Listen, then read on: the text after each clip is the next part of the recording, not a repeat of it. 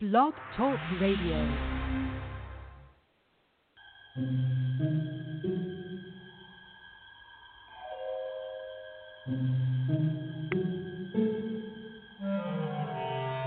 Archangels, ghosts, and Bigfoot. Oh my.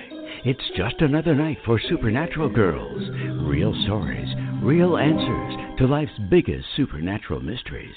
And now for another exciting interview with paranormal experts from this world and others. Here's your host, paranormal researcher Patricia Baker, on the one, the only Supernatural Girlz.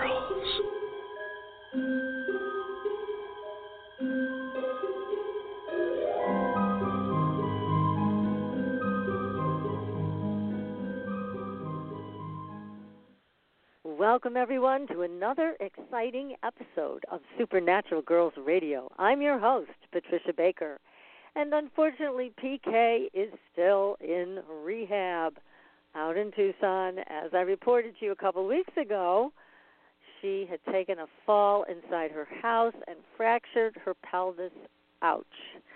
So she went to the hospital. She was taken to the hospital by her daughter, and now she's in rehab and she is praying to be released. She wants desperately to go home, so please, I know you've been putting some prayers in her direction.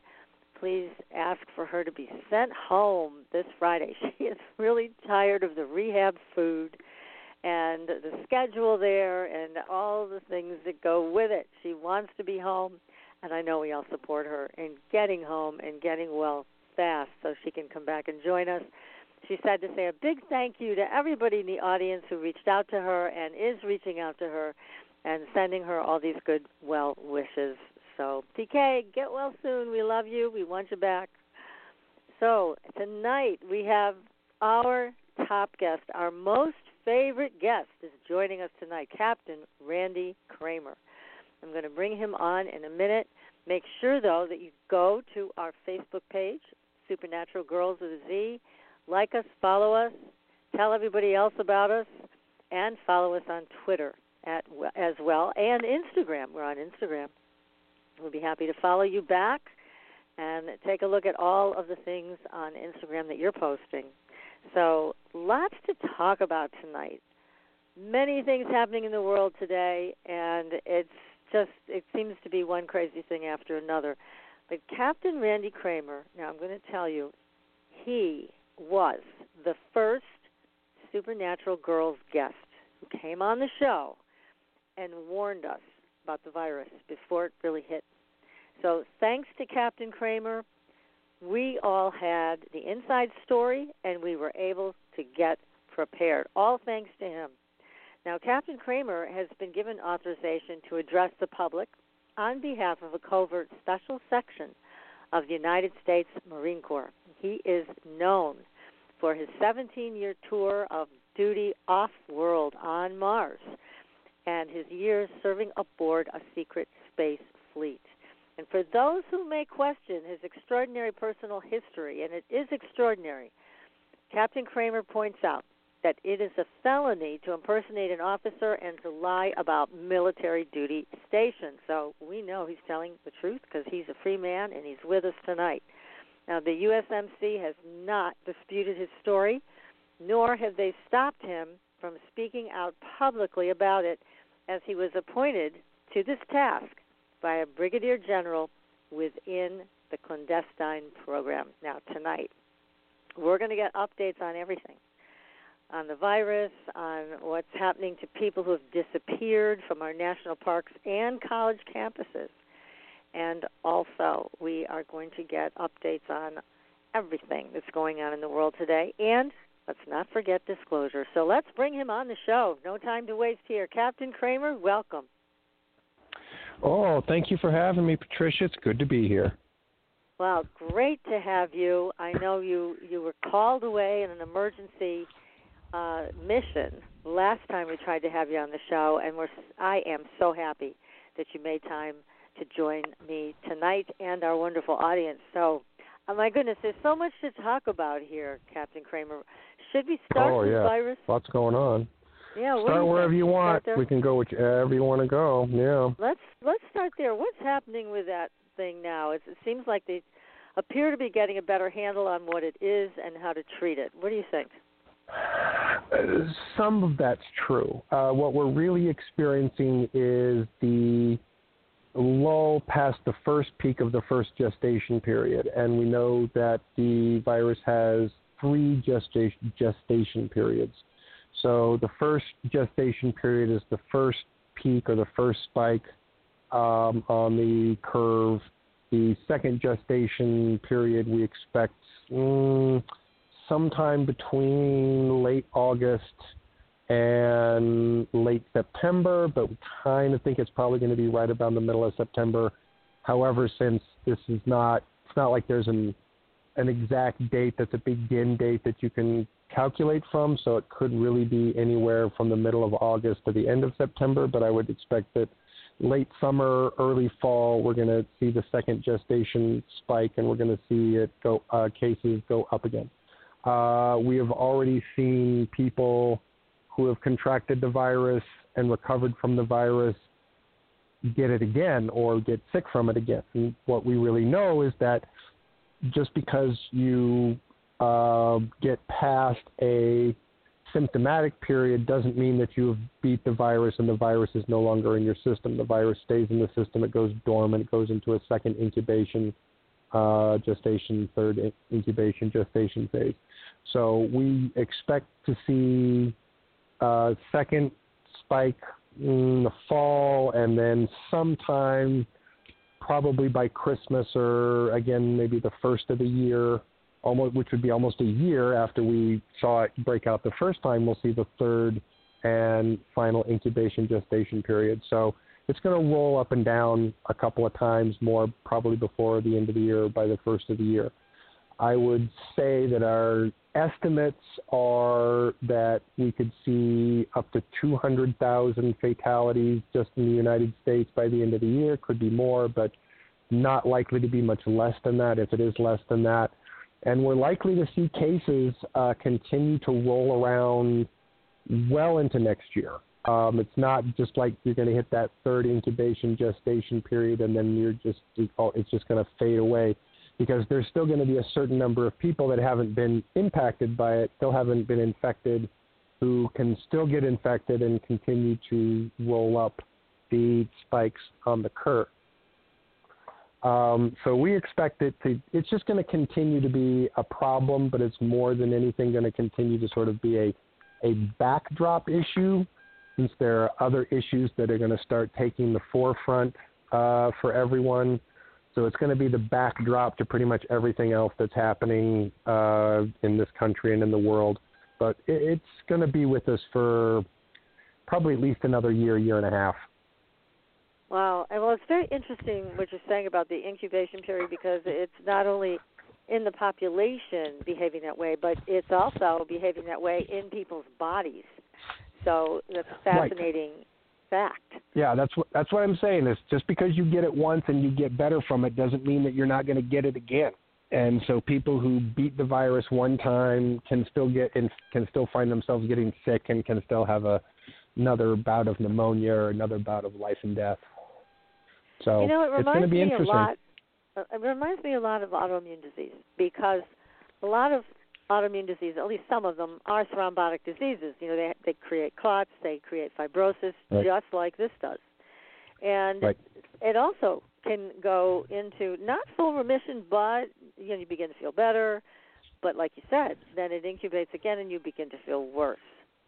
So yep. it just it just has a lot of um, aspects of it that remind me of how autoimmune works and how devastating it can be. So you feel like you're getting your footing again, but you're not really, not for any period of time. Well, and we're also we have also are tracking um, mutations, and we have well over 30 or 40 um, identified mutations so far. So it's it's going to continue to have a variance of behavior because of the mutation. So some people, as well as what we're noticing in um, genotypes and blood types. So people with different genotypes, different blood types, and depending on which mutation they get will depend on their symptomology or asymptomology. So there isn't there's no cookie cutter this are the symptoms that you're going to have. This is how it's going to behave. This is how you're going to get through it.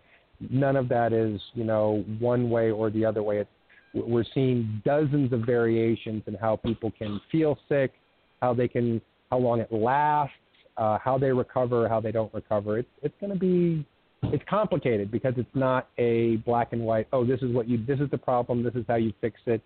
And it certainly follows the pattern of a lot of the autoimmune stuff as far as the overstimulation of the immune response, which is what causes the pneumonia, causes the overproduction of fluid in the lungs, which brings out the pneumonia, which is what is, you know, mostly what people are dying from when they do die from it, from the pneumonia.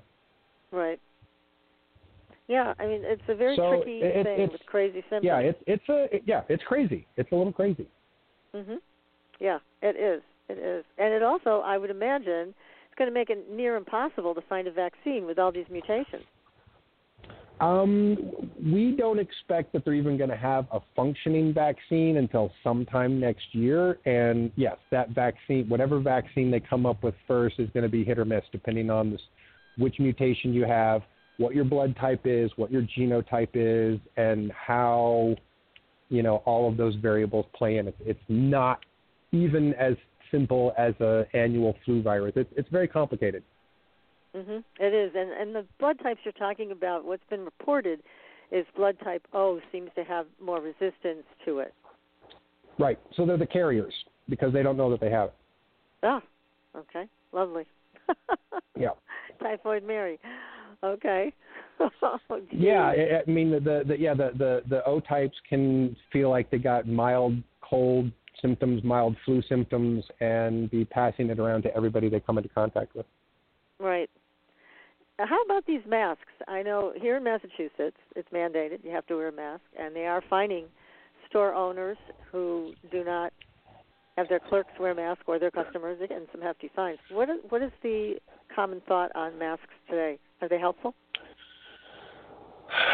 They're they're not unhelpful, but they're not a solution either. There's no guarantee unless you're wearing a mask that has a 0.0 mic I'm sorry, a 0.01 micron filter in it, which is basically like a, a painting respirator.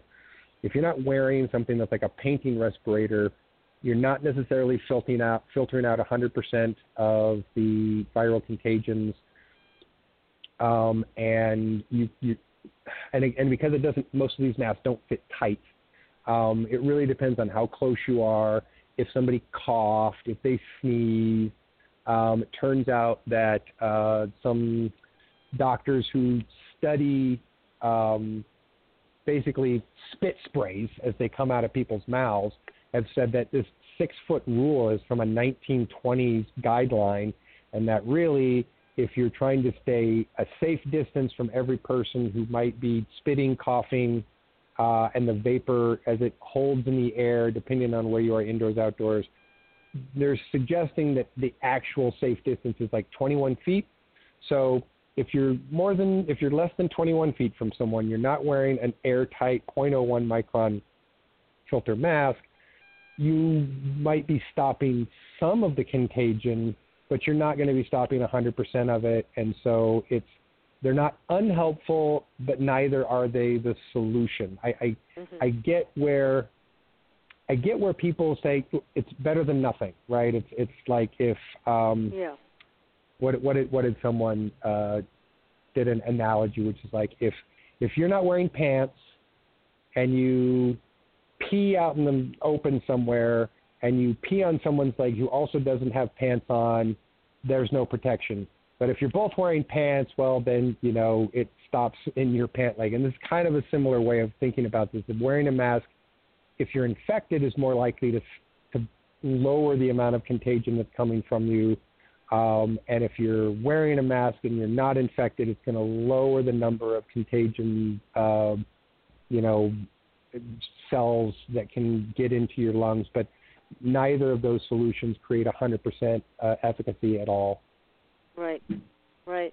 So I, I really tell people it's it's you got to just kind of do what you feel is right. We also have seen that some people who are wearing, you know, these homemade cotton masks don't wash them and then can you know develop further problems. If you're wearing a dispo, if you were flipping disposable masks on a regular basis, that's better than making your own cloth mask and then not washing it for five days.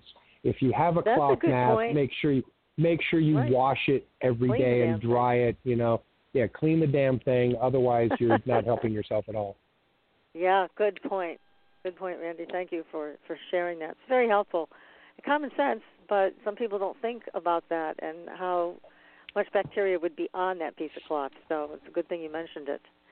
So Yeah, yeah. Our mouths are full of bacteria. Our mouth, our mouths are full of bacteria. So if you have something over your mouth that you're breathing into all the time, you're actually putting your own bacteria into that.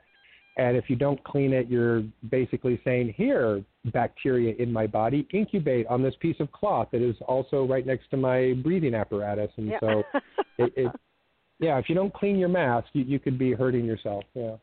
Yeah, good point. Excellent. Excellent. So you're saying that the virus uh, has three levels of incubation, and also you are saying that it's going to be a backdrop, I believe was your words, for other issues. Correct. So that really piqued my interest. What other issues are, are going to be coming up here? What do you see? So people who've been following me along as we've been going through this process and have been listening to me will know that I have said this is a multi-stage process that we're in. And that stage one was viral contagion, which we have seen that happen. Stage two, which I said well before we had civil disruption, was going to be civil disruption. Now, we were predicting based on known factors that this wasn't how the civil disruption was going to happen. We were anticipating that it was going to be way more likely that right wing extremists were going to be uh, probably enacting a series of active violence on July 4th. But we, before that, we ended up with this thing happening. We ended up with George Floyd dying, sorry, George Floyd dying, and 40 million people out of work, people who've had enough of police brutality uh, against people of color, and that has caused millions of people to flood the streets and say, "We're angry about this right now." So that's changed the game, and so you have criminals and other agitators on extremes who are actually the ones causing the violence, doing the looting, breaking into the stores. Um, most of that activity is not actually coming from protesters. The protesters are mostly peaceful. In fact, I was reading today the Los Angeles Police Department was saying that they actually have a lot of camera footage showing these cars showing up with uh, organized, what they're figuring out gang activity, people getting out, putting their gloves and their masks on, and then busting into stores. So it, the looting doesn't really seem to be coming from the protesters per se, but people who are saying, "Oh, we can just pretend that we're protesters and then loot."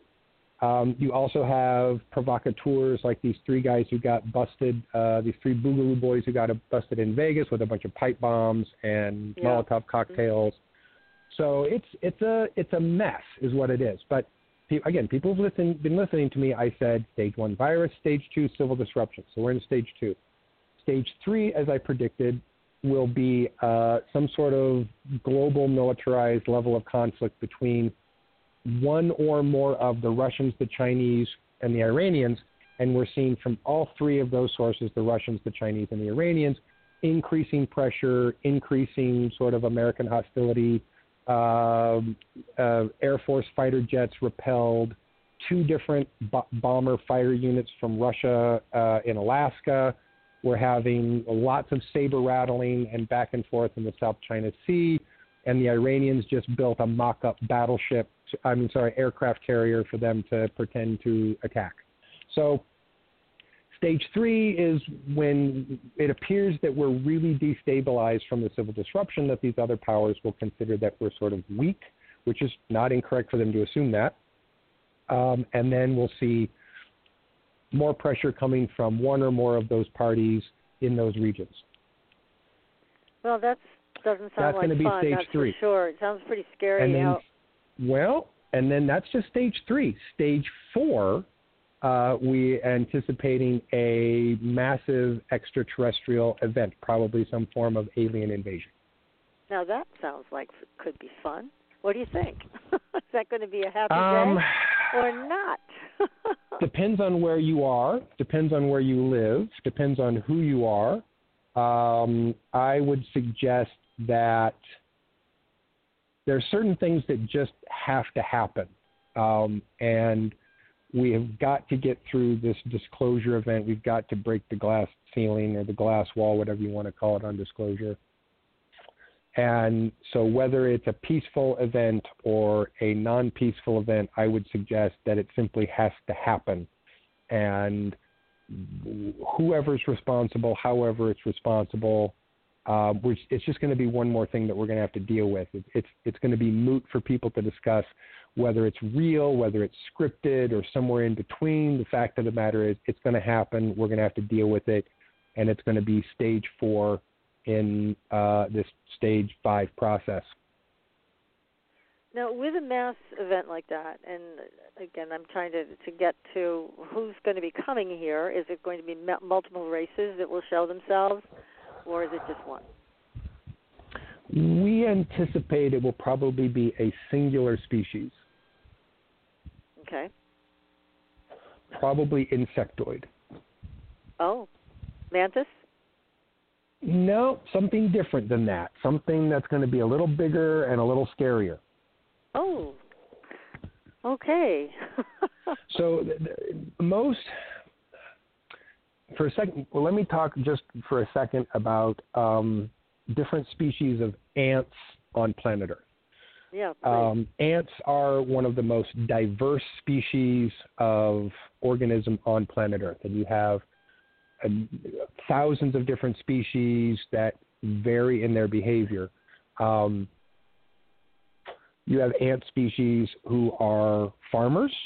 They will basically go out in a perimeter from their hive and they will pluck out every single plant that they don't want to be there and then they will leave the varieties of vegetation that they want to harvest from. So they're essentially farmers.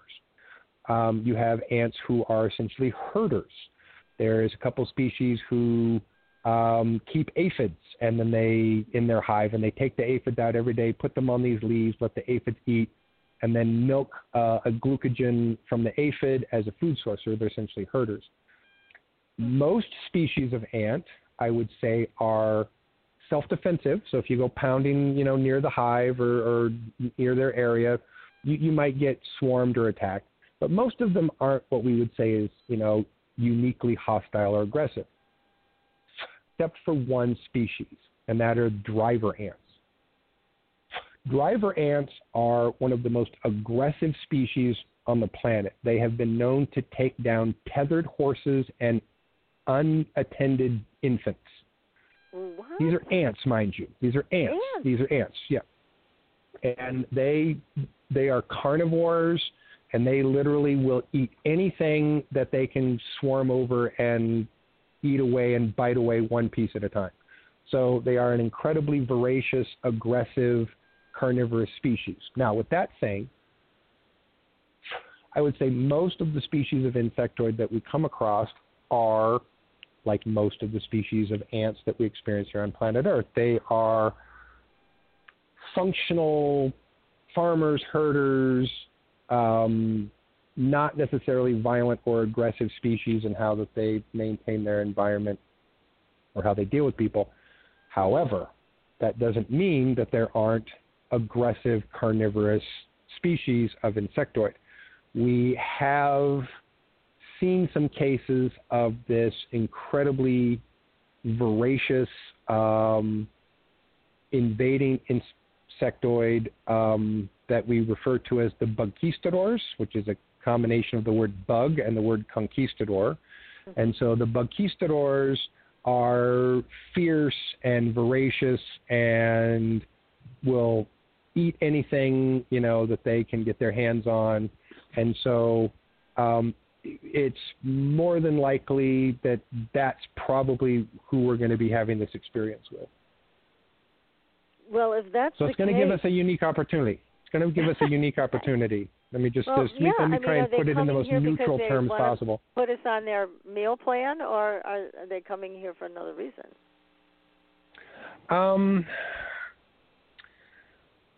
you know, I think we're just going to have to see how that plays out um, mm-hmm. because whatever happens is going to happen in a fairly unique way when it does occur, and how the military intelligence apparatus is going to deal with it is going to be unique. And I don't want to make too many speculations based mm-hmm. on mm-hmm. reports that are not of them being here. So you know we can we can look at their patterns and say, oh, this could be very problematic. Um, but until they're here, you know, we're we're just going to kind of have to wait and see exactly how that rolls out when it rolls out. What do these bug conquistadors look like? Um, they're six-legged, but they tend to run on four, the bottom four, and they tend to, uh, so they tend to have a abdomen that is parallel to the ground, and then their uh, thorax and their head tend to be perpendicular to the ground, and they use the top two appendages to uh, use tools, weapons, or grab things. So they're they're and they stand, you know, almost eight feet tall. So oh they're going to seem they're they're going to seem big and scary and threatening. They sure will. Now, because of your experience, on Mars as a soldier, uh, you probably have seen things like this, right? Mm-hmm. Yep. And so you're oh. probably more desensitized to this kind of thing than the normal person would. Be Oh be. yeah, oh yeah. So I've I've said this before. I'll say it again. Um, that plenty of people think in their minds, "Oh, I'd love to see an alien. That would be so cool." That's your frontal lobe talking to you.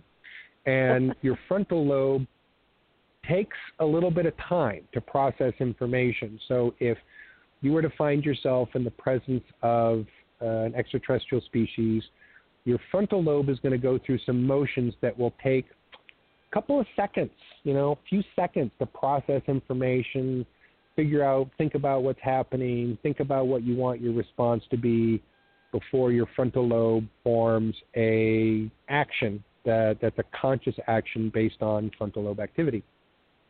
However, what's kind of more important is your amygdala response. Your amygdala is not connected to your frontal lobe. It will respond before your frontal lobe responds. It responds in nanoseconds. So before you even have the opportunity to stop and go, oh, that's an alien, uh, should I be concerned? Should I be friendly? Should I wave? Should I offer my hand to shake or should I run away? By the time your brain, the frontal lobe again, has asked those questions and started to formulate a response, your amygdala has already had a reaction. And 99 times out of 100, that reaction is going to be panic. Mm-hmm. So while people think with their frontal lobe, oh, I want to see an alien, that'll be awesome, your amygdala when that happens may really go, oh shit, and panic. You may, you, and and I and I don't mean this. Um, I mean this literally, and also to encourage if this happens to anyone to not feel bad about it because it's a, it's an autonomic reaction. Uh, you may soil yourself. You may crap your pants. You may piss your drawers, and it's an it's an automatic primal response. It's not anything other than your biological autonomic systems going into a, a primal animal response, which is sometimes to evacuate uh, your your bowels or your bladder so that you can run faster. To be honest with yeah. you, so the, res- the response of, of peeing or crapping your pants is actually so that you can get away more quickly, um, as far as an, an animal would be concerned. So, being trained uh, to deal with in, excuse me, exotic environments and exotic targets, which is a fancy way for saying other worlds or other species. Um, yeah, I'm cool. You know, I'll be I'll be fine in the sense of I won't be panicking or pooping my pants. I will I will I will have a set of responses that I will know, you know, be able to my amygdala will be like, "Oh, we've done this before." So my amygdala is not going to panic then my frontal lobe is going to be like, oh, okay, this is serious. And what are the things, according to training, that we're supposed to do here?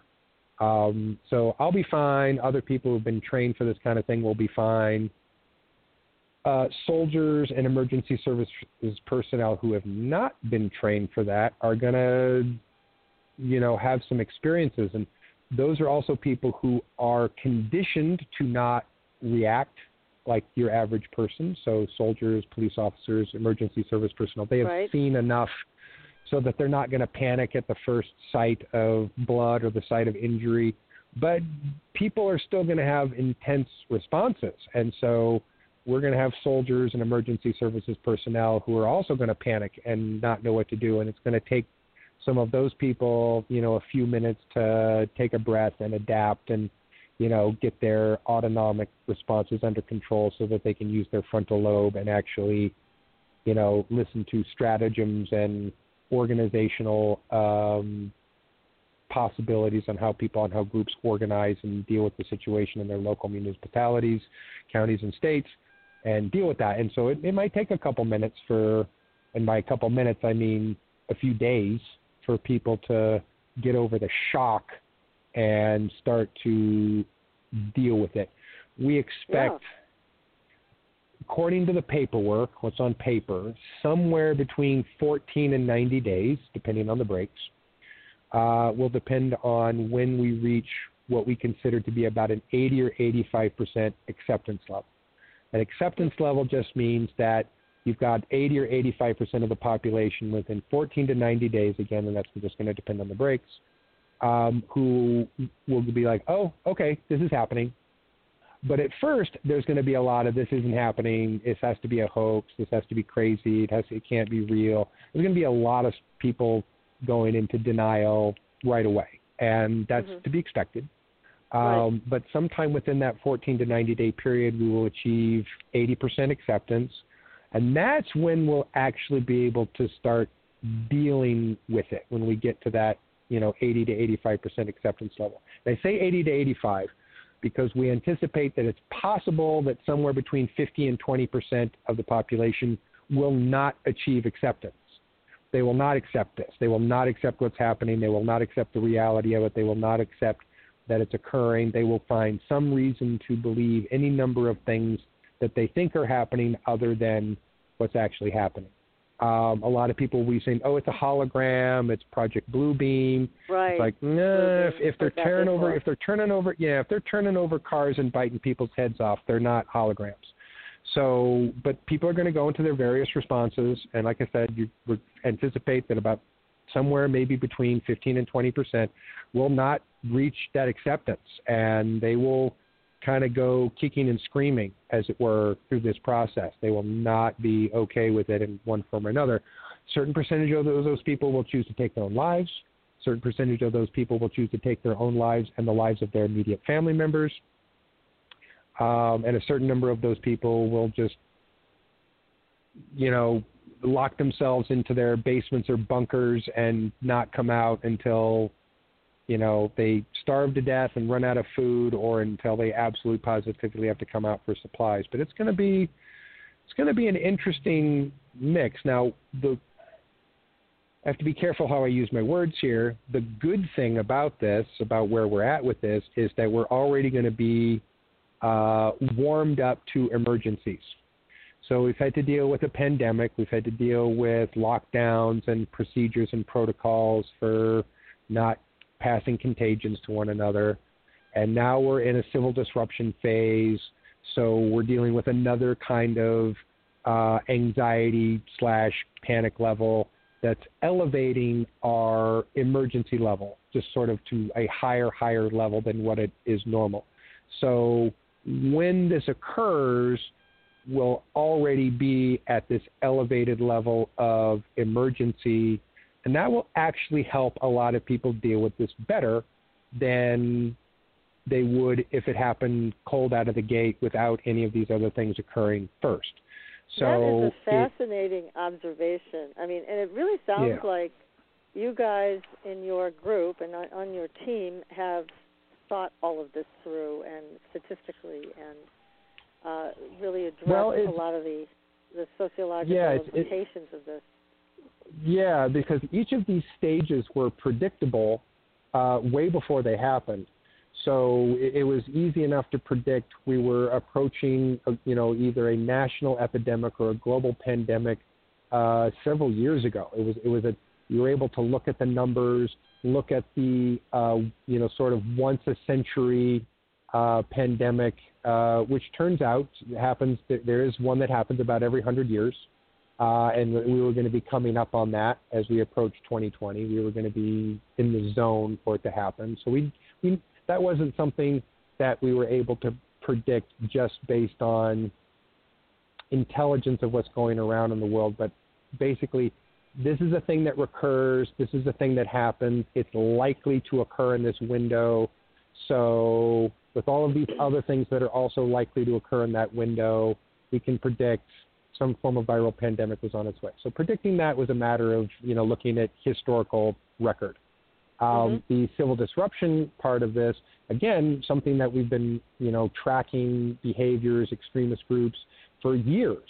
I would say really for the last 20 years, uh, we've been watching these extremist groups get angrier, angrier, more crazy, more emboldened, more violent, more absolutist about uh, you know how they feel that they can solve the problems of the world, and that you know there's a certain number of them that are convinced the only way that they're going to fix uh, corruption in the government is to cause a civil war and bring down the government. Which let me just point out, there is nowhere in the world in the last hundred years in which someone solved a corruption problem by bringing the government down.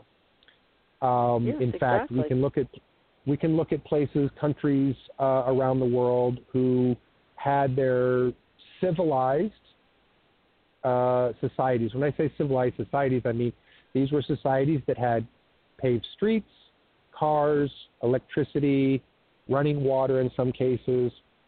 And what most people don't realize is that well before we invaded Iraq, Iraq was a very civilized country, had streets, power lines, strop lights, street lights. It looked very know, different than it looks today.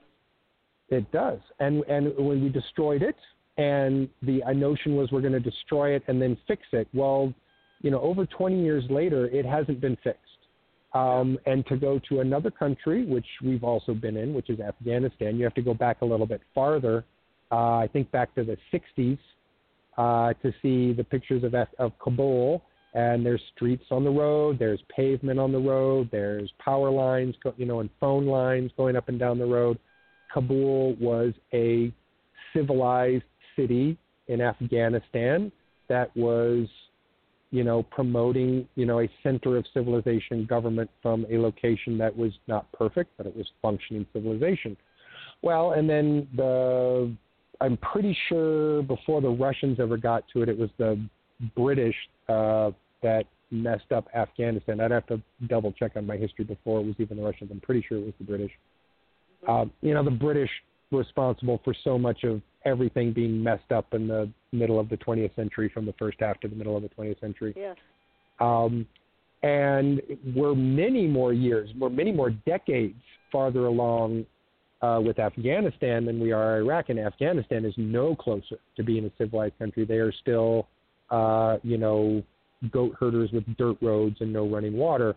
So I, I would make the strong suggestion to anyone who thinks that they're going to accomplish their goal by bringing down functional government and bringing down civilization, that they're somehow going to fix America by doing that, that I would look to the other countries in the world in which that didn't happen, where we destabilized and destroyed a functioning governmental system and nothing other than nepotism or barbarism uh, has taken its place since. So I don't think that the solution is to bring down the federal government as a way of dealing with corruption. I, I think that that's tactically a mistake. Let me just state that very clearly.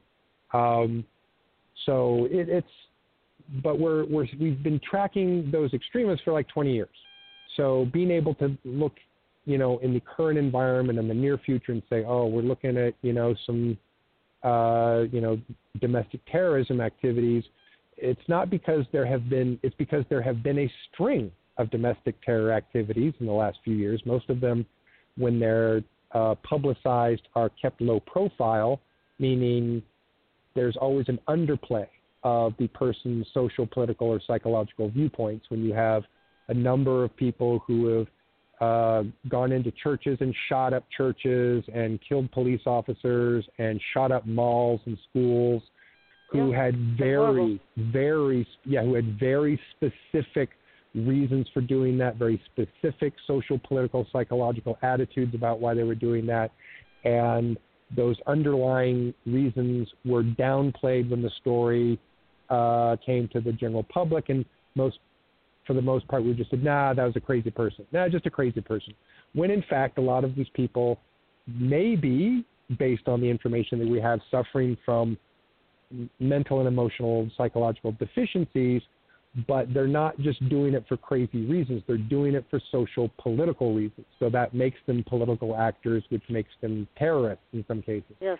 so again this is not this is not something that hasn't happened this is something that has been happening at an increasing trickle something that's been happening more and more and more as we've been progressing through this timeline over again over the last 20 years um, and so again it's just a natural state of predicting that this is likely to happen in the near future in this window because we have been seeing this escalation for decades. So again, predicting that was just a matter of looking at history and current events. And then when we talk about the potential conflict with other global powers like Russia, Iran, and China, again, uh, one just has to be following along uh, in what the media is reporting the conflicts between the U.S. military and Russian military is both in northern Syria and in, uh, again, recently in Alaska, as Russian fighters and bombers have sort of pushed, tested our response and our boundaries there. Uh, what we have been seeing in the escalation in the Strait of Hormuz with the Iranians, that's been steadily happening for some time. What we're seeing with the escalation and saber rattling with the Chinese in the South China Sea, that's been happening for some time. And anyone who's paying attention to recent current events, all of those things are escalating. All of those things have escalated uh, within the last 10 days, uh, if, if not multiple times within the last 10 days. So predicting all of that is a matter of just being able to look at patterns, history, and see this is what's happening. And oh, isn't this interesting that this is all happening in the same window? That we're likely to see the that we're likely to see the pandemic and we're likely to see the civil disruption and we're likely to see this global conflict all about happening at the same time as we you know roll into 2020 and get to 2021 which is exactly where we are and it's exactly what we're seeing so when we talk about potential extraterrestrial hostilities again this is something that you know we've been building a space fleet to protect ourselves from this very thing and to suggest that we have created the ultimate defensive space force fleet to protect ourselves from every possible hostile extraterrestrial entity, well, that would be hubris. That would be thinking that we're untouchable and that we have achieved this completely elevated state where no one can harm us or threaten us, which is not true. It is true that we have elevated ourselves to a above average um, position in the intergalactic community, meaning that more species would look at us and go, "Oh, don't mess with those Terrans. They've, you know, really they've buffed up and they're warriors and they're mean and they've got body armor and they're, you know, they're good at building stuff. Oh, you don't want to mess with those guys." So we're we're already seen as a force to be reckoned with by our peers, but that is not to say that there are still not species who have been doing this longer than we have and have been perfecting it Yeah. uh, longer than we have, Well, and, and not so only that, still but, but represent here's, a, a tactical military threat. right. But here's the thing. I mean, we're not talking about the beautiful Pleiadians with the blue eyes and the flowing gowns and the blonde hair. We're talking about eight foot tall, six legged insectoids, possibly Yeah. wearing their own body armor. I mean, that's a whole different vision in terms of what we may encounter and much Yeah. more confrontive, much more psychologically terrifying than something Yeah, that looks like us. These things don't look like us. Bottom line. No, they don't. In fact, they're they're some of the most not like us, um, you know, that there are. So it's it's going to be pretty easy for people to distinguish, you know, who the good people are and who the bad people are in this situation, and and we would hope again just predicting using models of things that we expect to occur based on looking at years and decades or centuries of trends that the motivating force from an attacker from outside is that people stop fighting amongst themselves and they start working together. So we have certainly spoken to species who have had this very thing happen, and in almost every case, you have a population that stops fighting amongst itself, stops, stops pointing fingers, stops blaming, stops prioritizing the hate of other subgroups within its own culture, and says, "Oh, look, we have an outside problem that we all have to focus on, and we all have to be Terrans, we all have to be Earthlings, we all have to be humans instead of." you're left, you're right, you're white, you're black, mm-hmm. you're Chinese, oh, yeah. you're I mean, it goes back you know to Reagan's communist, famous whatever. Quote yeah. about all of yeah. that. You know, he did come to terms with that in his speech, and it made sense then, as it does when you speak about this now. Absolutely. I mean, it would unite everybody to know we've got this common possible enemy, enemy possible something else that we need to come to terms with one way or another. So it it would create a more unified uh, situation for Earthlings. Uh, but it's just I'm just imagining what you're describing, and it's, I'm terrified just thinking so, about it. But, well, so let me let me put it this way. So let me put it this way. So looking at all of these trends and predicting these events as we see them approaching is a little bit like knowing that you're in a you're in a car and you're approaching a stretch of road that's going to be very slippery. And unfortunately, you've already got two tires that are out. And it's likely that as you hit this slippery, in possibly uh, surface that also has pointy objects on it, that you might lose your other two tires. And so we can see what's going to happen, which is that the car is going to slide, it's going to skid, it may lose other tires, and it may start to spin out of control.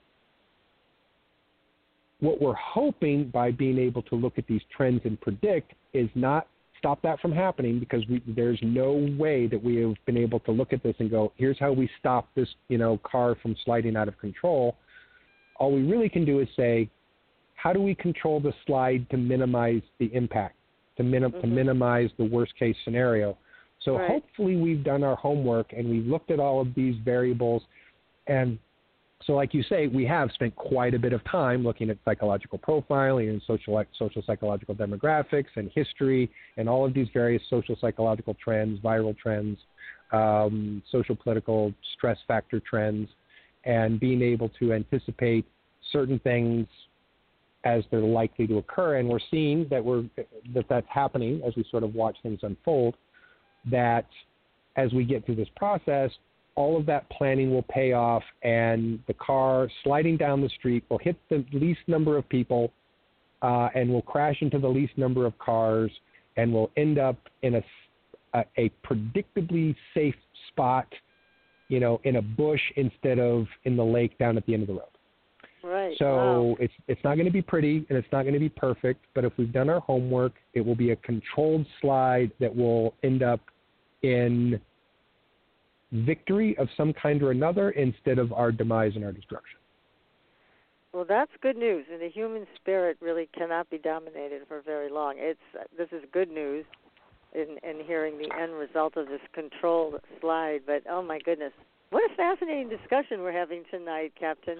And we're going to be talking now. We're going to take a break, and then we're going to come back talk about the missing oh, people. One, sorry, my, my my headset popped out of my it, ear there, and I right completely. Out. We're, we're going to take a short commercial break and come back. And when we come back, I want to talk to you about what you know about these disappeared people. They have gone missing from our national oh, parks, oh, from yeah, our college so, campuses, and you are in the know. So stay tuned, everybody. It is even going to get more exciting here, if that's possible, on Supernatural Girlz Radio. We're going to take a short commercial break, and we will be right back. Pure essential oils, specialized minerals, and a revolutionary anti aging technology. Astridian combines the best of all scientifically proven ingredients in easy to use creams, lotions, and concentrated serums Astridian's advanced line of products take your skin to a new level of being healthy and beautiful. We offer a variety of collections that address all your skin concerns. The Essential Anti Aging Series treats and moisturizes your skin for a long lasting, younger look. The Multivitamin Series promotes healthy skin with high quality vitamins and minerals. The Sports Series restores skin from cellular damage and stress. Astridian also offers a revitalizing solution for hair and a professional series for doctors and medical spas.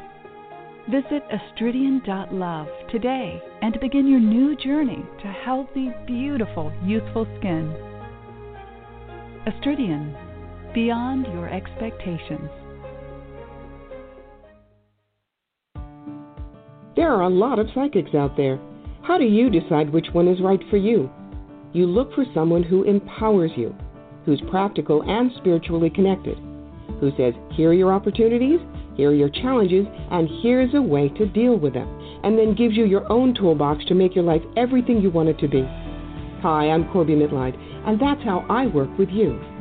As a certified professional tarot reader, I've helped thousands of people for over 40 years through my toolbox cards, past life retrieval, numerology, spirit guide conferences, and mediumship.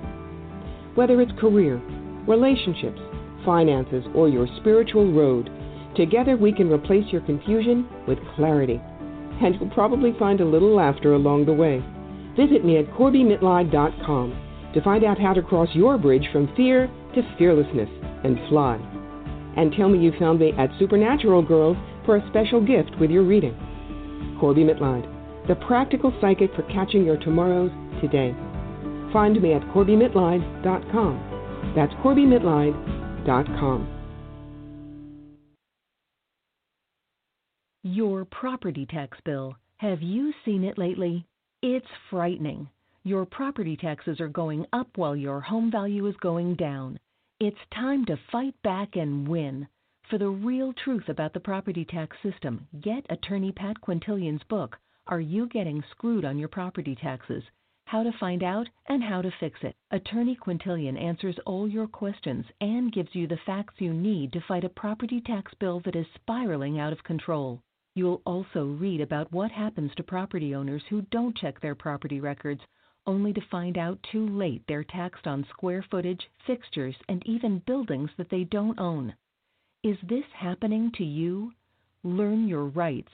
Buy attorney Pat Quintilian's book today. Are you getting screwed on your property taxes? How to find out and how to fix it.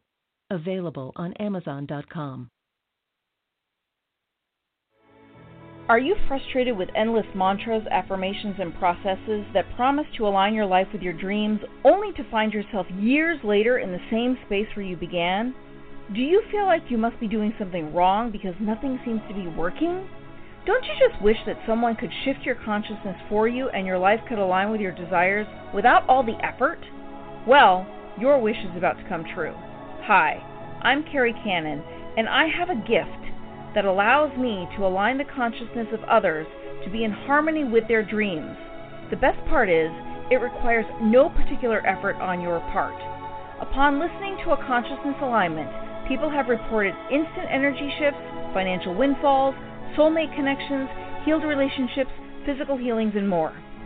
To gain access to a free trial offer for my entire Manifesting Miracles library of consciousness alignments, go to commandmiracles.com now for details. Again, that's commandmiracles.com for information about our free trial offer.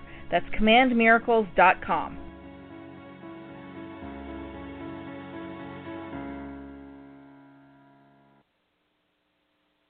Welcome back, everyone, to Supernatural Girlz Radio. I'm your host, Patricia Baker, having an incredible conversation with our guest tonight, our most popular guest, Captain Randy Cramer. We've been talking about the virus, we've been talking about the different stages that we are going through as a culture in the world, and now what we're going to be talking about, one of my favorite topics, which is the missing 411 information. Now, David Paulides gets all the credit in the world for what he's done. He has put together a tremendous amount of great investigative work. He has done this over a period of years, published numerous books. I've read them all, they're great, as well as produced two movies about these people who disappear without a trace. So, we're going to talk now with our guest, Captain Cramer, because I know, Randy, you've got some some really good info, inside info on what's going on in these national parks. What's happening to these people? And I know there's different situations, different uh, groups, but there are a lot of commonalities. So, please tell us what you know about this stuff. Um, you have the conflux of sort of two symptomologies happening at the same time. So the result is people disappearing, but the reason that they're disappearing isn't, excuse me, isn't necessarily the same. It may be the likelihood of one or two most likely possibilities, which again does not exclude all other possibilities. It just means that there are two major statistically likely possibilities for that to happen. Uh, one is that a few years back, uh, some of the people who have been living inside some of the well, a lot of them are, live inside these uh, cities that have been built inside these cinder cones, um, mostly inside of dormant volcanoes up and down the Cascade and uh, Rocky Mountain ranges. And um, most of them are people who settled there, moved there after the fall of Atlantis. Some of them maybe after that, some of them before that, but most of them probably established those places as dwellings, cities, and in some cases, uh, intergalactic functioning, still functioning intergalactic spaceports like here in Sedona. Um, and what has occurred is, like I said, a few years back, they decided that there were too many people wandering too closely uh, to their homes and too many hikers, and they decided that they would put up some shielding. Now, the way the shielding works is it you if you were heading uh, on a hike in a westerly direction and you mm-hmm. came upon one of these shields, you would find yourself turned around heading east again and not realize it. Your compass might not even show that you've turned around and that you're heading east. It might still show that you're going west, but then you might realize, oh, I how did I end up here? I ended up on a different trail, and I'm, I'm back where the way I came from. I, I ended up going the other direction. Um, so it, it basically just turns around and or slightly confuses the subject and the uh, geomagnetics of what's happening so that people will lose compass orientation and will, again, unknowingly turn themselves around and be heading in a different direction and not realize that they're heading in a different direction. Mm-hmm. Now, because this is not one giant shield generator, it is a series of shield generators that connect a larger network of shielding. There are some holes where they connect. There are some little teeny pockets where someone could wander through and get on the other side of this barrier. Now, if you end up on the other side of the barrier, you might never get back unless you can find the hole again. And most people will never find the hole again because the shield turns people around and disorientates them. So if you sort of roll the dice of percentiles and hit that 1% and go through a pocket, you might never find your way back out. So in some cases where they're finding people dead and you know having starved to death or dehydrated after what appears to have been you know some length of time. The time doesn't necessarily move the same inside this field. Um, you know they write it off as well. You know hiker got lost, starved to death, you know dehydrated themselves or whatever when they get when they finally find their body, or in some cases they disappear altogether and they're never found again because they're on the other side of this barrier. So that's one possibility, and I would say that most of the time that's probably what we're talking about is happening. There are continuing to be kidnappings by covert military personnel to fill jobs. And be- because we don't have open recruitment right now, and we don't have disclosure, and we don't have this thing where we can, someone can just put out a posting and say, "Hey, we need engineers, we need biologists, we need botanists." Um, if there isn't a secretive way to recruit those people, some departments, some agencies, based on their complete lack of oversight and their ability to get away with high crimes and misdemeanors, uh, just decide, well, why don't we just kidnap some people and have them? Why don't we just kidnap some engineers? Why don't we just kidnap some biologists? Why don't we just kidnap some microbiologists? So in some cases, you have disappearances of people, and this can happen all over. This doesn't just happen in the parks. It just may be convenient that that person is going into a remote area that Mhm. people get lost in all the time, and therefore it's easier to say, oh, that person got lost or disappeared in an environment that it's more statistically likely that that could happen instead of them just disappearing out of their living rooms. Um, Right. it would be like plucking people out of the ocean. If if more people got in little boats and just wandered out into the sea and disappeared, it would be very easy to just pluck people out of their boats and be like, oh, you know, they sank, their boat sank, because that would be a thing. Whereas Yep. it's less likely for people to just disappear or vanish without a trace out of their living rooms. So it Mhm. creates uh, plausible deniability and a uh, a scapegoating backdrop for people to explain it a different way instead of that the person you know vanished or kidnapped or was um, yeah, somehow abducted. Yeah, and you. you But I, I have talked to people who who have been with another party uh, on a walk on a trail, and this other person was you know less than 20 feet from them, and they turned around and you know like turned a circle, and when they turned back around, they were gone. So in some cases, it does happen so quickly that even people who are literally standing right there don't see it happen. Yeah, that's just incredible. And I know that David Paulides has also identified a trend with Germans going missing or people of German heritage. And at one point, he identified five German physicists that went missing. So, what's up Well, with that? Why Germans? Um, I'd probably blame the genetic racial purists of the Schwabenlanders who, if they have a choice to kidnap engineers, they'd probably rather it with German engineers than somebody else for their hmm uh, ridiculous notions about racial purity.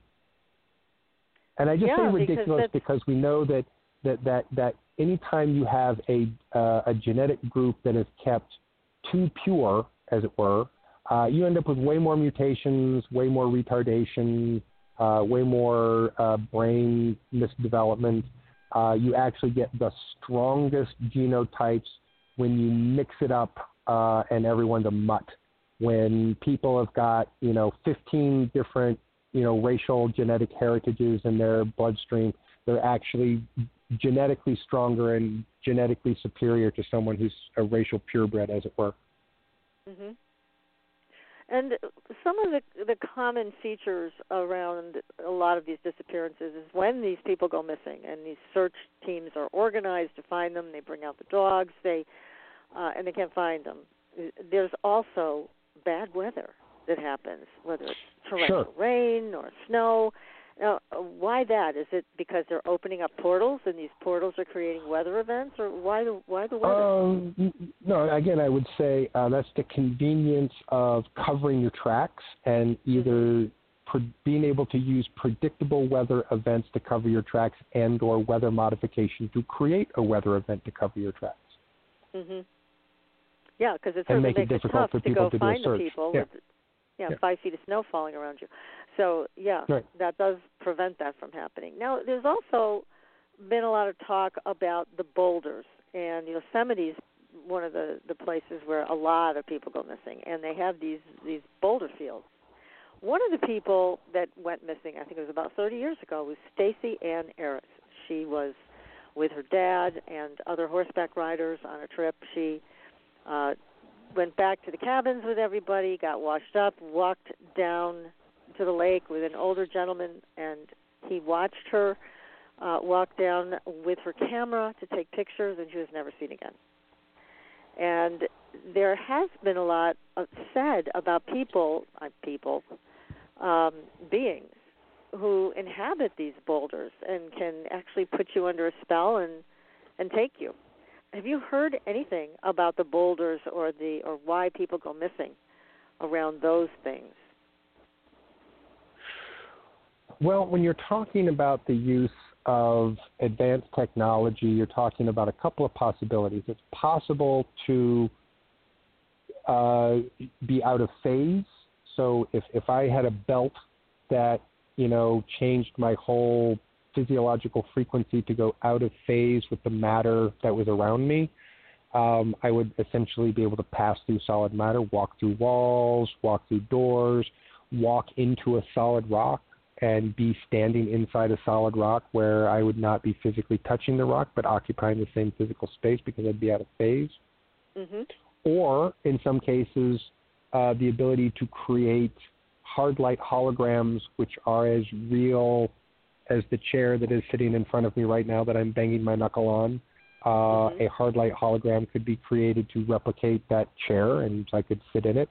Um, you could have a large I mean, we certainly have them around here, again in Sedona, where you have rock formations and places in which we know there are things inside or underneath those rocks. We don't necessarily know how people are getting in and out because you don't find cave entrances or tunnels, you know, like, oh, there's there's that cave entrance, that's where they get in. So most of the time what they're using are entrances that are covered with a hard light hologram so you could walk up to it lean up against it, you know, lean your back up against it to take a break on a hike and drink your water and not realize that you were literally standing or leaning against a doorway because it is simply going to appear as the same hard rock as the surface of the other rock around it. So, two possibilities there technologically are someone could be hiding out of phase in that rock, or someone mm-hmm. could be using that rock as a empty space that has literally been hollowed out that may even have access to other underground tunnels or, or networks that go underneath that boulder that have a holographic doorway so that if you were if someone were to walk by you could step out grab them pull them in the holographic door could go back up into place and again someone could literally vanish into thin air in a matter of seconds and someone who was very nearby could miss it entirely if they turned around, uh, you know, did a slow 360 or even a quick 360 and miss the entire thing. And, you know, when they look at what they're looking at again, see solid rock, not nobody standing there, and have no idea what happened. But those are two technological explanations for that sort of thing that I can think yeah, of right off the top of my head. There might be yeah, more. Yeah, because again, a lot of people have been talking about these children that have gone missing, and when they were either playing hide and seek with each other or they were uh, hunting, you know, hunt, but not hunting. They were picking berries, especially huckleberries. That these kids have gone missing around uh, picking huckleberries, and so of course Bigfoot comes up as a possibility. Well, uh, Sasquatches or Enkidu's, whichever you want to call them, we refer to them uh, as the as a species as the Enkidu. Um, there, which is E N K I D U, uh, which was the name of a companion of Gilgamesh, uh, who was the first king of Sumeria, who was a big, hairy, smelly dude uh, named Enkidu, who was a one of the species of these Enkidu or Sasquatch, oh, if you okay. prefer that name. If mm-hmm. you per, if you want to say Bigfoot, like a layperson who doesn't know what they're talking about, you can certainly say that as well. It's really neither here nor there because we're all talking about the same thing. But we list them as the Enkidu because that's the first recorded event where one of them interacted with humans, which is uh, which is again not the first time that it happened, but it's the first time that we have in recorded history. So that's why yeah. we use that name. That's why we use the name Enkidu. Um, I like that name. And yeah, um, yeah, it's some interesting. If if you are in anyone who's interested in Sumerian history and folklore, which is very interesting in and of itself. Yeah, the, uh, Gilgamesh and Enkidu had some adventures. They really had some interesting adventures together, and roamed the countryside, and there's a um, a story where they were trying to go to a sacred space, which we think was a, a spaceport that wasn't necessarily allowed to go, and that there was this uh, giant bull, which we think was probably automated or maybe even robotic, not necessarily an actual biological thing. And uh, it was, you know, this guard dog for this uh, spaceport, and apparently the thing chased him like miles and miles and miles and miles and miles before before they turned around and fought it and if I remember the story correctly, Enkidu, you know, jumped on top and, you know, grabbed it by the horns and tore its horns out or something, or ripped its head off or something like that. But yeah, the two of them had some really interesting adventures yeah, together. Um, if anyone who's interested in, in But why you know, take kids? wanting I mean, to look why? into Sumerian. I mean, there's a, there's a lot of Well, questions so around that's this. that's the thing. Some- yeah, so that's the thing I would say first of all is that the the Enkidu are not child snatchers. So Okay, any so not notion that. the children disappearing are from Enkidu or Sasquatch, no, not a thing. They're not child snatchers. That wouldn't be the case. Um, again, when you're talking about covert programs that just steal personnel, especially when you're talking about training soldiers and psionic specialists, you can't kidnap them when they're 18. You got to get them when they're, you know, five or seven or three or four. You know, you really want them young uh, because that's when the key development stages that you can interrupt and enhance are going to be occurring when they're young. So that tends to lean towards, uh, you know, more of these rogue actors who are kidnapping personnel rather than going through any of the approved procedures for acquiring personnel. So some of these children may be alive today as as adults. Absolutely, I, I, I would say that that's it's more likely than not. I mean, if they're going into military training programs, there's always a chance that a certain percentage of them will have achieved fatality uh, in that process. But yeah, they're, if they're soldiers or psionic specialists, there's a very good chance that most of them are still alive. Amazing. Now the the other one that I find so troubling is where the college kids have gone missing, and these are always, for the most well, for the most part, they are young, fit, very intelligent young men that are that disappear, and then they are their bodies are found in water, and of course the coroner says that they drowned, but really they didn't drown. They just found the body Right. in water, and then they maybe were gone for. I know one of them was gone for 72 days, but his body was not in the water for anywhere near that. Where was he the rest of that time? And they're also finding that there is a date rape drug in huge quantities in their system, if they even test for that. As you know, most most coroners aren't going to test for that. But right, they're not going to test for rufinol. no, they're not. And so, but I also know that that is a drug that we also make in our own bodies. And it seems like to me that when we encounter supernatural experiences sometimes that we met, we make that drug. And it does incapacitate us to some degree and in this case a total degree so that they die. But why is this happening and where are they taking these young men for a period of time and then what are they doing with them and then dumping them back into the water if um if the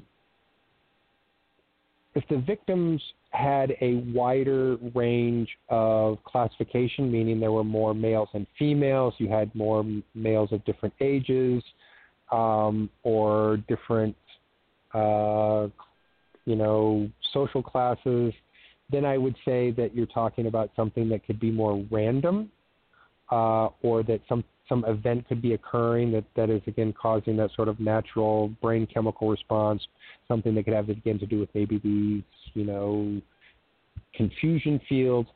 But because you're talking about a specific group of young males, educated, um, that's a, you know, that's a, um, that's a type You know, like if right. if if you were finding those if you were finding those bodies turning up, you know, in random places, you know, dead in a city, and if I was an investigating detective, I would start asking serial killer questions.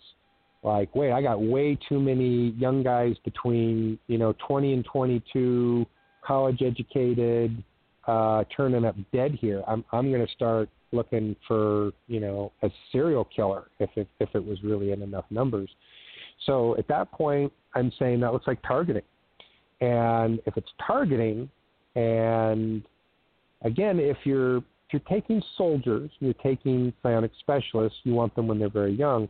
If you were taking scientists or engineers, well, you'd want them at their education age. You'd want them when they were in their early 20s or late teens, when they were their brains were formulating and learning information, and they were totally ready and ripe to start absorbing whatever textbooks and science and technology that you would want them to absorb. So at that point, we start looking at the possibility of, again, abductions for personnel reasons. If that's the case, then I would suggest that they're not finding the bodies of the individuals who are taking what they probably are finding is a clone that was replicated. Oh, Uh, that's interesting. hmm And for any number of reasons, because of whatever drugs they may have given the clone to sedate the clone so that it's not squirrely and jumping around and, you know, being a problem, like the same way that you tranquilize a wild animal, you know, transporting it uh, that that could be a reason for what's happening with the biochemistry, the brain chemistry.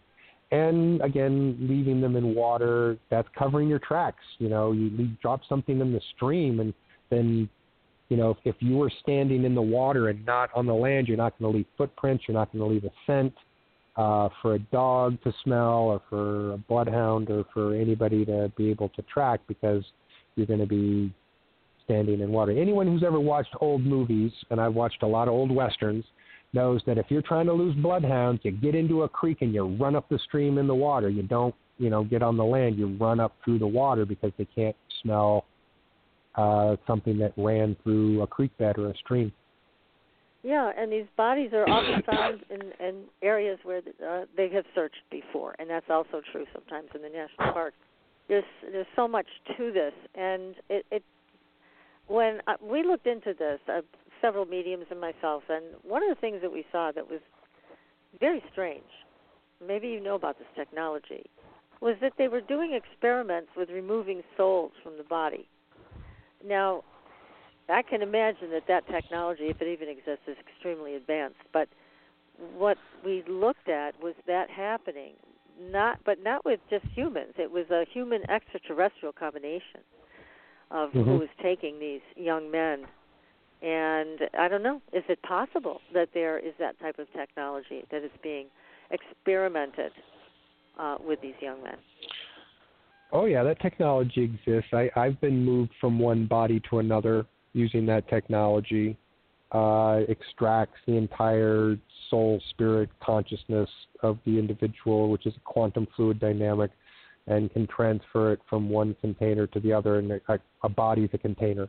Uh, and there's also neutral objects that are not bodies that could be containers. So you could remove someone's conscious soul, spirit, put it in effectively in a jar uh, and then put it into some other vessel into another body, either a human body, a clone body, or an extraterrestrial body at another point. So that that's absolutely a thing. Um, curious um, why they would be doing that, and the maybe for some purpose of well, maybe the bodies that they're finding do belong to the person. Maybe they're extracting the part that they need, which is their conscious self, their conscious energy, allowing the original physical body to perish, to be found later, possibly drugged, um, and then put them into another body, put them into another clone version of Yeah, themselves or and like have you said, even a, a container. Because what we saw Yeah, when we or- looked into yeah. this was that was containers all connected to each other like a grid. And so Yeah. again, this is stuff that is is is so far beyond uh, what I can even wrap my mind around. But it's what we saw. very clearly. And again, when uh, the detectives in New York also started investigating this kind of thing, and and they said there were some botched kidnappings, one in particular, and the friends of this young man witnessed it and saved him. They said that the the people that were trying to kidnap their friend had military training. They were military trained. Right. Uh, I don't mean that they were a part of the military like you are, but they right. they had right. that kind of training. Yeah. That that would again, that's a uh, that would be evidence of a rogue program and personnel from a rogue program. Mhm. Mhm. Wow, there is just so much going on underneath the surface, but you know, I, I just feel so badly, Randy, for the family. It's the families of these young men. I mean, that had, such high hopes for their sons to to go on in in their lives and be successful, get married, have children, whatever. That they're just taken and they're gone forever. It's it's a very sad situation that leaves the families with really not a lot of explanation. And certainly the things we're talking about tonight are advanced technologies that many people would think are we're crazy talking about this, but it's it's entirely possible because they are returning these empty shells to water. Yeah, I mean that doesn't leave much closure, um, mm-hmm. and, and certainly just finding the body of a loved one doesn't necessarily bring closure either. At least you know where they are. You know, asking questions about where they are, what they're doing, what could be happening to them. You, you know, you sort of feel like you have at least that kind of closure that you know they've been found dead. But that, but if you don't know what happened, uh, you don't know what occurred. Um, you know, it can be terrible. Um, when I was a kid, uh, my parents were friends with a, another couple that had a uh, their son and their son's girlfriend who were at a campground uh, picnic site that's really not that far out of town, where uh, Eugene, Oregon, where I grew up in, um, a little place called Shotgun Creek, which is again not far uh, from town, and they were um, found dead uh, by another hiker and for decades didn't know what happened. Didn't didn't have a clue. Didn't know how who did it, how it happened. Yeah, I mean there was just no answers. Nothing. And it did it. Well, it, what it took, what it took was several decades to go by and DNA evidence to uh, advance itself enough that they could. They still had evidence from the site, from you know skin samples, hair samples, you know, mm-hmm. I still had a bunch of stuff that they they didn't couldn't do much with if they didn't have someone to match it with, but with uh, you know sort of modern DNA technology, they were able to get a DNA print off of one of these and find out that it was a suspect who had a criminal background. So it was someone mm-hmm. who you know they were able to. Right. Um, find their genotype, and it turned out uh, that this was someone who was currently in prison for another crime that occurred many years later. So, um, you know, this is a career criminal who got away with, you know, murder and sexual assault, uh, and probably continued to do the same thing until they got caught and were arrested and thrown in prison. So right. I I can't remember. I believe that they, because this person was in prison for a very long time, and they didn't know whether they were really going to be able to bring up charges. I don't know that uh, they were able to bring up further charges, but it did bring them some sense of closure at that point. Well, sure. That yeah. they pretty sure they knew who did it, and pretty sure that the guy was behind bars for other crimes, and so they could at least go, well, at least that's that.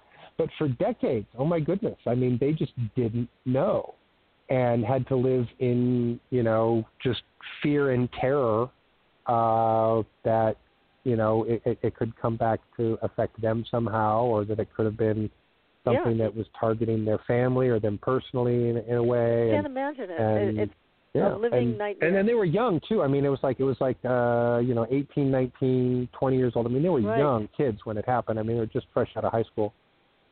Well, I think it's hard enough for parents losing children when it is something where there is a criminal element like that that is almost to be expected. But when you add the paranormal in, and there are so many unexpected twists and turns, it it makes it more difficult in so many ways. But it uh, it is something I think we all need to start looking at as to why these things are happening. I think it's one of our biggest downfalls in our society and culture that we don't take these paranormal things seriously and really begin to work with them. Now, I know your group is working with all of this, but there are so many people who go into denial. They think it's not real. It is real. And these things have power over us because we're in denial about it. And we need to really sober up and understand that there are things going on with advanced technology and rogue groups, as you mentioned, and they are taking people. And whether they're returning them empty or whether they're taking them for their own projects, I guess uh, we just don't know right now. We are definitely working at a huge deficit with these cases. Um, and I can tell you from my personal experience, truth is stranger than fiction. Um, mm-hmm. I have experienced things personally that go way beyond, you know, weirdness factor levels of things that I've seen in movies. You know, so that because, to be honest, sometimes what's real is way weirder. Some sometimes I I can see where, even for fictionalized science fiction horror movies, they tone some stuff down, you know, to what could be really happening because no one would believe it if it was what was really occurring or something that was, you know, completely realistic as far as replicating that thing or that event or that technology. Yes. So I think that right. you know, truth is stranger than fiction, and and at some point people need to get over that whatever reality they think is the only reality exists, they're wrong. They're very mm-hmm. wrong. Let me put it this way: I don't care who you are, I don't care what you believe in. I don't care how open-minded you think you are and how many things you think that you accept are happening you believe in. There are still things that you don't know and still things that you wouldn't believe if you knew them. And if you saw them in front of your face, you would still be like, I don't know that I want to believe that. So no matter where your level of acceptance or denial is, there are still things that are out there that are weirder and stranger than you could ever imagine. That is so true, Randy. It really is. It really is. And as Bob Monroe used to say from the Monroe Institute, you know, we're, all we can do is measure the exhaust from the car. It doesn't really tell us much, you know, when it comes to the paranormal. Right. We have to really get caught right. up. So there's just there's too many things going on, and these missing people, families left behind. I mean, the latest that uh, Paul, uh, was working on was a, was a hunter sicko missing. Now these are experienced woodsmen, and they right who shouldn't yeah who who know how to get lost and find their way and know how to find water and know how to you know bring jerky and know how to bring you know sat phones and I mean I mean yeah there there are people who know their territories and know the outdoors that it, it's a shock and a surprise when something happens to someone who has otherwise spent years or decades of their life, you know, surviving out in the wilderness where mm-hmm. it's, it's second nature to them. Yeah. It is. My dad is. My dad's one of those people. He was a, a hunter, fisher, outdoorsman his entire life, and oh, I. No kidding. He's he's he's older now. I would be concerned if he got lost in the woods now. He doesn't walk so good. But you know, 20 years ago, if if my dad was out somewhere and people couldn't find him, I'd be like, no, he'll he'll be fine. He'll he'll find him. He'll find his way back in. He, wa- right. he he knows how to he knows how to dig in and cover himself with mud and stay warm. He knows how to build a shelter. He knows how to stay out of the wind. He knows how to make fire. Knows how to find water. Knows how to find food. Ah, you know, he'll he'll, he'll be all right. Um, because yeah, he has that. It grew grew up uh, with a dad and a, and a brother in a place uh, back east where they spent all their time as kids out hunting and fishing. So he was he was way more familiar with uh, the woods by 18, you know, than I was. But yeah, he, he, God, he definitely knows his way around. So, so someone like that, talent. yeah, I, yeah, yeah. So someone like that gets lost and disappears. There's always weird questions because it's like, wait a minute, that's like someone who, you know, knows how to survive outdoors in their sleep. Yeah, exactly. That's a non sequitur when you put those things together. But again, yeah. Captain, thank you so much. Unfortunately, we've come to the end of our time. It's always too short when you're oh. on our show. So thank you so much. I hope you come back and spend more time with us because it's always, always thrilling and we learn so much. When you are with us. So thank you, thank you again for joining us tonight. It's been a very exciting conversation. So, my anyway. pleasure. Thank you so much for having me, and I'd be happy to come back anytime. Thank you. Oh, terrific. Well, definitely we're going to plan on that. And next week, everybody, we'll be back with another exciting show. Until then, we will see you on the Blue Highway. Good night, everyone. Thanks for listening. Tune in next week for another radio adventure with Supernatural.